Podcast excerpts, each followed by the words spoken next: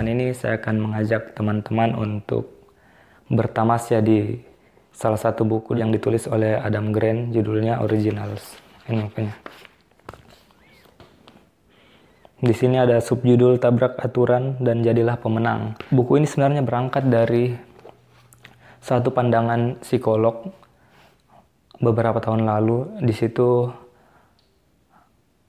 para psikolog ini menemukan bahwa sebenarnya ada dua jalan menuju keberhasilan. Yang pertama itu konformitas dan yang kedua itu originalitas. Jadi konformitas itu bicara bagaimana orang-orang itu memilih untuk menjaga status quo, menjaga kondisi saat ini, tetap di jalur-jalur konvensional. Sementara originalitas itu bicara bagaimana kita e, membuka ide-ide baru, membuat ide-ide baru, dan kemudian menghasilkan suatu hal yang baru juga. Adam Grant juga sudah mendeklar bahwa sebenarnya tidak ada hal-hal yang benar-benar original jadi eh, pemikiran kita itu dibentuk oleh lingkungan kita. Jadi kita baik secara langsung maupun tidak langsung itu juga meminjam pemikiran-pemikiran sekitar kita. Kita rentan dengan apa yang disebut sebagai kleptomnesia. Jadi eh, kita secara tidak sengaja mengingat ide-ide orang lain tapi menganggap itu sebagai ide kita. Dari situ kemudian eh, Adam Grant mendefinisikan sendiri apa itu originalitas. Jadi menurut Adam Grant itu original itu adalah memperkenalkan dan mengembangkan suatu ide yang relatif tidak umum di suatu domain dan berpotensi untuk memperbaiki domain tersebut. Jadi di sini originalitas itu tidak dimaknai sebagai creators, tapi lebih ke combiners dan innovators. Nah, sebenarnya buku ini tuh bigger picture-nya adalah menuju ke original. Nah, di sini mungkin ada beberapa poin yang ingin saya sampaikan terkait dengan bagaimana proses menuju original tadi. Yang pertama itu menentang status quo. Jadi para pelaku original itu secara baik secara langsung maupun tidak langsung itu menentang status quo, menentang kondisi saat ini. Caranya bagaimana? Yaitu mencari fault dalam default. Jadi eh, perlu pemahaman bahwa sebenarnya default itu adalah suatu hal yang dibentuk oleh sebagian kelompok dan karenanya sebagian kelompok lainnya itu bisa mencari pilihan alternatif.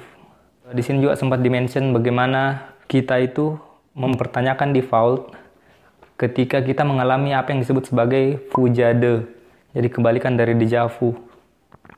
Kalau dejavu kan kita bicara kita mengalami suatu hal yang baru, tapi kita merasa hal itu sudah pernah kita alami sebelumnya, sudah familiar sebelumnya.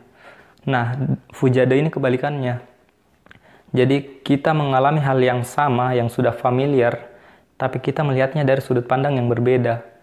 Jadi eh, menghasilkan suatu perspektif baru, wawasan baru, yang kemudian bisa menyelesaikan masalah yang sebenarnya sudah lama. Jadi eh, itu yang dijelaskan dalam menentang status quo. Yang kedua yaitu ternyata para pelaku orisinal itu cenderung main aman dalam artian bahwa kita perlu untuk menghindari risiko yang tidak perlu. Kita tidak perlu turun untuk suatu pertarungan yang sebenarnya tidak perlu. Di sini e, Adam Grant sempat e, menyebutkan contoh Larry Page. Larry Page ini seorang salah satu founder dari Google. Dia sempat bilang, kami hampir saja membatalkan peluncuran Google karena takut di drop out dari our PhD program. Jadi pada saat itu dia sedang menjalani uh, program PhD dan dia dia hampir saja membatalkan peluncuran Google. Jadi para pelaku original itu justru menghindari risiko yang tidak perlu dengan cara menyeimbangkan portofolio risiko. Jadi ketika kita ingin orisinal di satu bidang, maka kita juga perlu konformis di bidang yang lain. Nah, yang ketiga itu menjadi mesin of idea. Jadi, e, menurut para pelaku orisinal itu, e, kecenderungannya adalah kuantitas itu sama dengan kualitas. Jadi, untuk menuju ke kualitas, kita perlu kuantitas.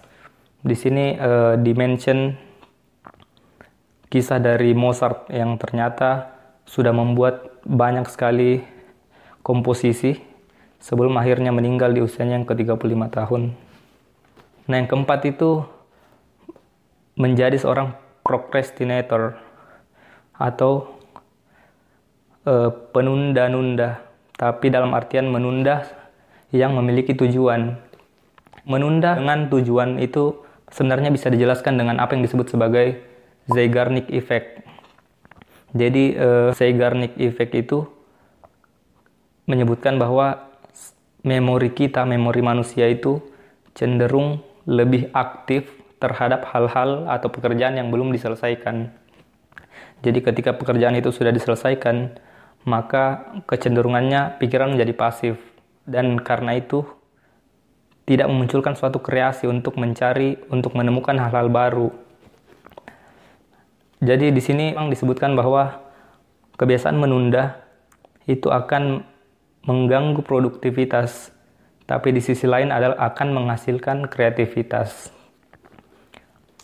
Nah mungkin itu poin utama bagaimana menjadi seorang orisinal. Nah selain empat poin besar itu, eh, Adam Grant juga banyak sekali memunculkan ide-ide original di dalam mendukung ide-ide tadi. Salah satunya itu Adam Grant sempat mengajarkan bagaimana upaya persuasi tapi dari sisi negatifnya. Jadi kita mengajak orang lain untuk menerima ide kita tapi menggunakan sisi negatifnya. Ini semacam paradoks. Jadi kita menginginkan orang melakukan A tapi kita menyampaikannya dengan jangan melakukan A. Nah, ini bisa dijelaskan karena setiap orang memiliki kecenderungan untuk menolak atau tidak konformis atas orang-orang yang belum ia kenali atau baru ia temui. Jadi ketika kita berhadapan dengan orang yang baru kita ketemui, kecenderungannya itu pasti kita akan menolak apa pun yang dibilang. Makanya perlu untuk melakukan persuasi dari sisi negatifnya. Terus uh, ada lagi dibahas mengenai bagaimana menggeser logika konsekuensi menjadi logika kepantasan. Jadi uh, logika konsekuensi itu bicara saya harus melakukan apa untuk menghasilkan konsekuensi terbaik.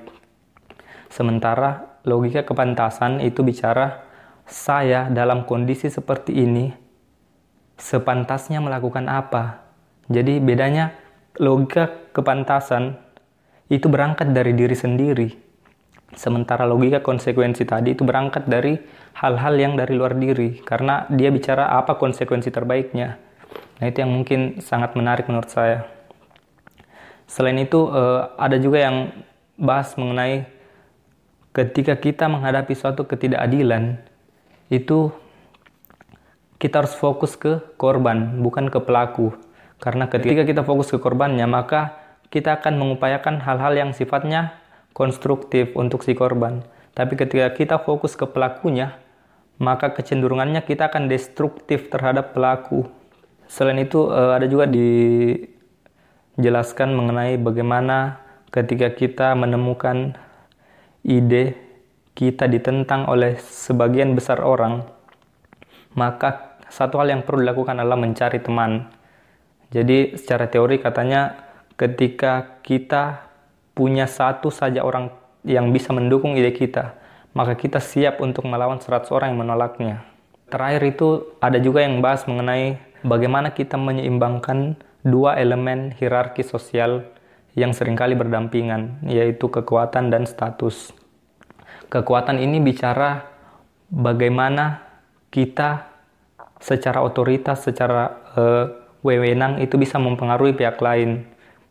Sementara status itu bicara mengenai bagaimana kita dihargai atau dihormati. Jadi sebagian besar orang itu menerapkan kekuatan sebelum mencapai status, menggapai status efeknya orang akan cenderung menilai kita sebagai orang yang koersif karena kita belum memperoleh status tapi sudah menerapkan kekuatan. Nah, ini yang membuat banyak sekali pelaku orisinal kandas karena pemikirannya. Mungkin sekian tamasya buku kita pada kesempatan ini. Uh, sampai jumpa di video-video selanjutnya dan jangan lupa subscribe komen sertakan buku-buku apa yang kita akan review atau bertamasya lagi ke depannya. Thank you.